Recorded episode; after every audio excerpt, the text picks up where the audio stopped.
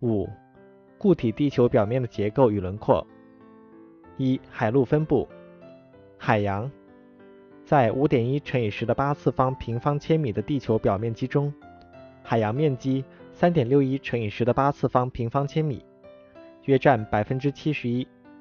海洋与陆地的面积比约为二点四比一，海洋占有明显的优势。陆地，陆地面积一点四九乘以十的八次方平方千米，约占百分之二十九。海陆分布特征：海陆分布不均匀，陆地的三分之二集中于北半球，占该半球面积的百分之三十九点三，在南半球，陆地只占总面积的百分之十九点一。二、水半球与陆半球。如果将地球划分为海洋和陆地最集中的两个半球，分别称之为水半球和陆半球。水半球，水半球的视域中心位于新西兰的东北沿海，南纬三十八度，经度一百八十度，集中了全球海洋面积的百分之六十三。陆半球，陆半球的视域中心位于西班牙东南海岸。北纬三十八度，经度是零度，集中了全球陆地面积的百分之八十一。在陆半球，海洋的面积仍大于陆地的面积。下面来看七大洲和四大洋。七大洲，世界陆地可以划分为七大洲，即亚洲、欧洲、非洲、北美洲、南美洲、大洋洲和南极洲。地面海拔最高的州是南极洲。四大洋，世界海洋可以划分为四大洋，即太平洋、大西洋、印度洋和北冰洋。最大的洲是亚洲，最大的洋是太平洋，平均深度最大的洋是太平洋。地面起伏，地球上各大陆高出海平面的平均高度。和各大洋底部低于海平面的平均深度存在着很大的悬殊。首先来看陆地起伏表现：亚洲大陆最高九百五十米，以下依次为北美洲七百米、非洲六百五十米、南美洲六百米、大洋洲四百米、欧洲三百米等。特征：一般大陆面积愈大。其平均海拔愈高。据初步分析，大陆面积和海拔拟合曲线的相关系数可达零点九。下面来看海洋起伏表现：太平洋平均深度达四千零二十八米，是世界最深的海洋。其次为印度洋三千八百九十七米，大西洋三千六百二十七米，以北冰洋最浅。一千两百九十六米，特征是一般大洋面积越大，平均深度越大的特征。六、构造地貌。构造地貌是岩石圈运动，也称构造运动形成的地球表面的形态。按照构造地貌的空间尺度，可将构造地貌划分为大地构造地貌、区域构造地貌和局地构造地貌。首先来看大地构造地貌，概念是：大地构造地貌是由大地构造运动形成并受大地构造控制的地貌。分类：大陆与大洋。大陆与大洋是地球表面最大的地貌单元，是大地构造运动的产物，是最大尺度的构造地貌。大陆的形成和海底扩张有关。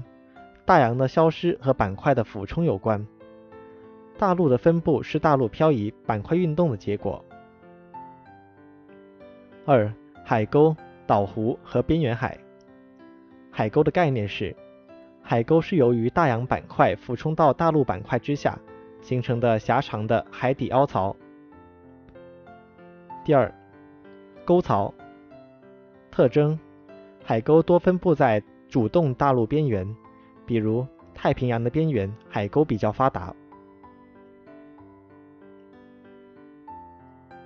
岛湖，当大洋板块俯冲到地幔一定深度时，板块会脱落、熔融，熔融的物质上涌，导致靠近海沟的大陆边缘岩石圈的拉张，拉张使大陆边缘与大陆主体分离，形成岛湖。边缘海，岛湖与大陆主体之间陷落，形成湖后盆地。如果湖后盆地与海洋连通，就形成了边缘海。三、大洋中脊、大陆裂谷和地缝合线。首先来看大洋中脊，大洋中脊是由海底扩张形成的，位于大洋中间，纵横世界大洋的巨大的海底山脉。大洋中脊是大洋板块新生的地方，是板块的发散型边界。大陆裂谷，大陆裂谷是大陆岩石圈开裂形成的长条状谷地。大陆裂谷是大洋新生的地方，是板块运动初期的表征。地缝合线，地缝合线是两陆地板块的碰撞结合地带。当板块运动进入消亡期。板块俯冲导致海洋的消失和陆地板块的碰撞结合。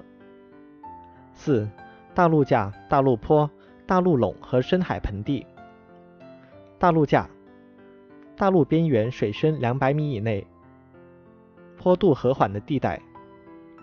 大陆坡，水深大于两百米，坡度较陡的倾斜地带、斜坡地带，水深下限可达三千米。大陆垄。自大陆坡坡路缓缓倾向大洋底的扇形地，一般位于水深两千到五千米。深海盆地位于水深三千到六千之间平坦的洋底，是海洋的主体。大陆架、大陆坡和大陆垄一般出现在稳定，也就是被动大陆边缘或主动大陆边缘的边缘海中。下面来看。区域构造地貌概念：区域构造地貌是在大地构造的背景上，由于区域构造差异而形成的具有区域特征的构造地貌。规模：区域构造地貌的规模比大地构造地貌的规模小。分类：平原，海拔低于两百米的比较广阔的平坦地面；高原，海拔大于一千米的比较广阔的平坦地面；山地。相对起伏高差大于两百米的，突出于地面并具有一定高度的正向地形。盆地，盆地是由山地环绕的负向地形。下面来看局地构造地貌。局地构造地貌是由于局地构造作用影响而形成的地貌。根据局地构造地貌的类型，可以将其划分为折曲地貌、断层地貌、火山地貌等。一、褶曲地貌，褶曲地貌是由于岩层褶曲而形成的，或者受褶曲构造控制的地貌。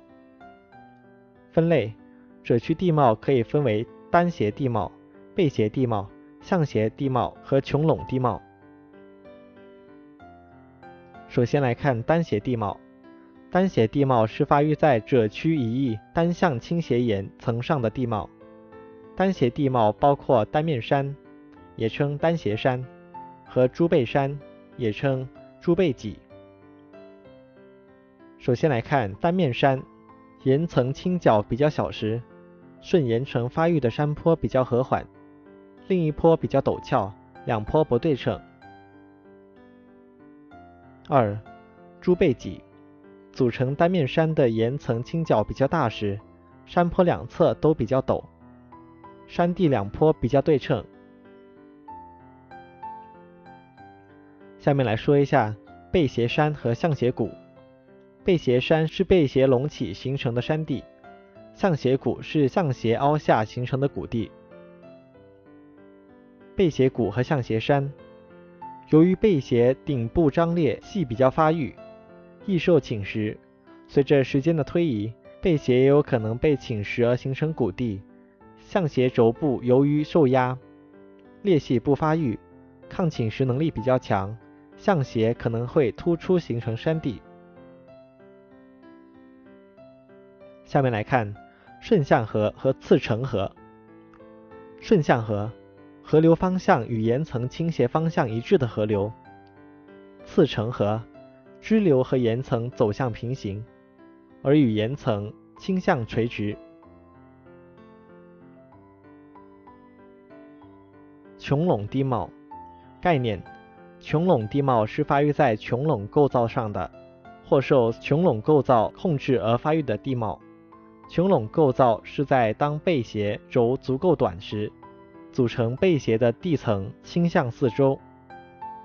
成因：穹窿构造可以是由于地下岩浆或塑性岩盐的上拱而至，也可以是地层受到四周的挤压上拱而成。类型如穹窿山、放射状水系、穹窿中央高原、环形单面山。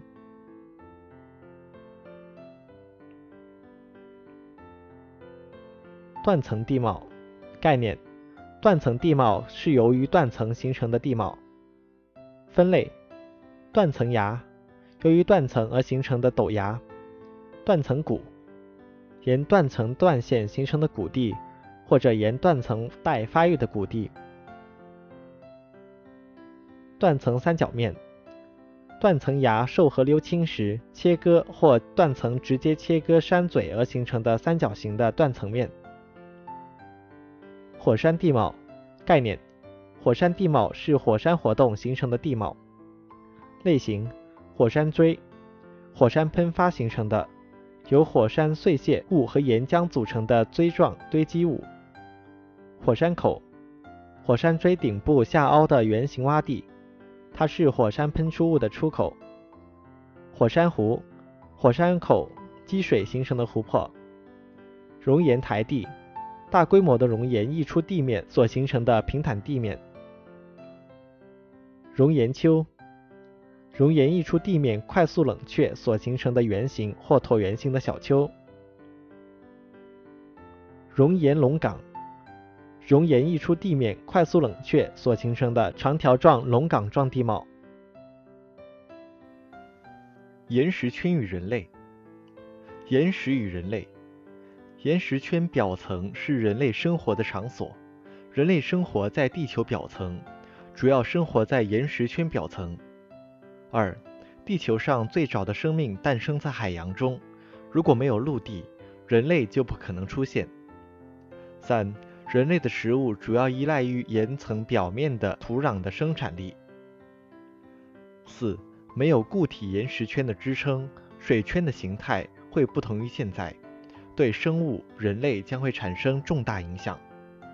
五，岩石是重要的建筑材料，岩石作为重要的建筑材料。是人类修筑房屋、建造公路、桥梁、水库、大坝等不可缺少的材料。下面来看矿物与人类。矿物是人类生活资料的重要来源，几乎所有的生活用品都离不开矿物的利用。矿物是人类生产资料的重要来源。三、人类的进化以及人类改造世界的程度。是与人类利用矿物资源的程度密切相关的。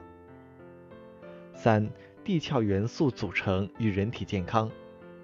一、人体血液中的元素组成与地壳的平均元素组成克拉克值有显著的相关关系。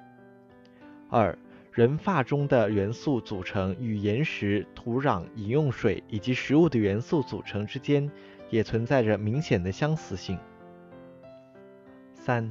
某些地方性元素的缺乏或者过剩，会对人体健康带来不利的影响，如地方病。下面来看岩石圈的运动与人类的关系。岩石圈的运动会产生各种地质灾害，如地震、火山崩塌、滑坡等，威胁人类的生存和生活，应加以警惕和防范。人类对岩石圈的改造。随着科技的进步和社会生产力的提高，人类对岩石圈的改造越来越大。首先是人造地貌：一、人造盆地，如露天采矿形成的洼地；二、人造洞穴，采矿形成的坑道以及工程建设形成的隧道；三、人造河流，如运河、人造湖泊、如水库、池塘；四、人造山峰，如高楼、金字塔等。它的影响是，在人类活动的影响下，不仅岩石圈的表面形态和局部结构发生了变化，而且其组成成分也在发生变化。一、化石燃料的开采和燃烧，岩石圈中的碳元素等不断减少。尽管含碳物质也在不断的沉积变为岩石，但相对来说，开采和释放的速度远远超过了累积的速度。由于矿产资源的不断开采和消耗，岩石圈中的某些矿物越来越少，并面临耗竭危险。